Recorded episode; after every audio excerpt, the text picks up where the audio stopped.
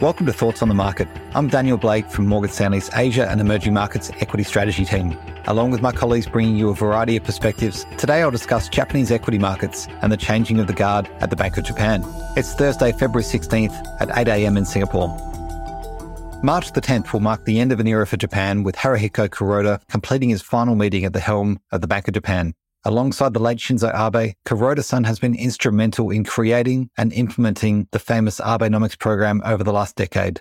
And we think he's been successful in bringing Japan out of this long-running deflationary stance. And just this week, we've had the nomination of his replacement, Kazuo Ueda, a well-respected University of Tokyo professor and former Bank of Japan board member. He may not be a household name outside of the economics community, but his central bank and policy bloodlines run deep. Having studied a PhD at MIT alongside former Fed Chairman Ben Bernanke and under the tutelage of Stanley Fischer, former Bank of Israel Governor and Vice Fed Chair.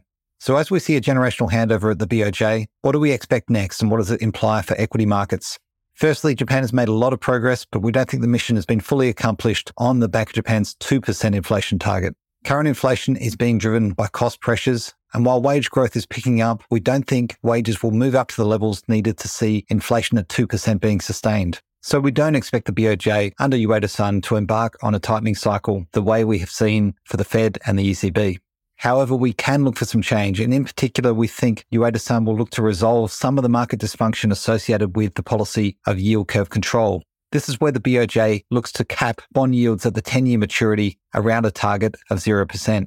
We expect he'll exit this policy of yield curve control by summer 2023, allowing the curve to steepen. And thirdly, we'll be watching closely his perspective on negative interest rate policy as we weigh up the costs and benefits and the transmission of negative rates into the real economy, albeit at the cost of profitability impacts for the banking sector. His testimony before the Diet on February 24th and his approach to negative interest rates under his governorship will be important to watch. We expect negative interest rate policy to be dropped, but not until 2024 in our base case, but this remains a key debate. So in terms of implications, this is more evolution than revolution for macro policy in Japan. And importantly, we see fiscal policy remaining supportive as the program of new capitalism under Kishida-san looks to strengthen social safety nets and double defense spending from 1% of GDP. Secondly, for equity markets, we see a resilient but still range bound outlook for the benchmark TOPIX index. Our base case target of 2020 for December 2023 implies it doesn't quite break the top of its three year trading range, but remains well supported. Finally, at a sector level, banks and insurers may benefit from a tilt in policy away from yield curve control, again, especially if followed by a move back to zero rates from negative rate policy. In summary, we'll be watching for any shifts in the BOJ reaction function under the new leadership of Kazuo Ueda, but we do not expect a macro shock to asset markets. Instead, some micro adjustment in the yield curve control policy and potentially negative interest rates could help the sustainability of very low interest rates in Japan. Thanks for listening. And if you enjoyed the show, please leave us a review on Apple Podcasts and share thoughts on the market with a friend or colleague today.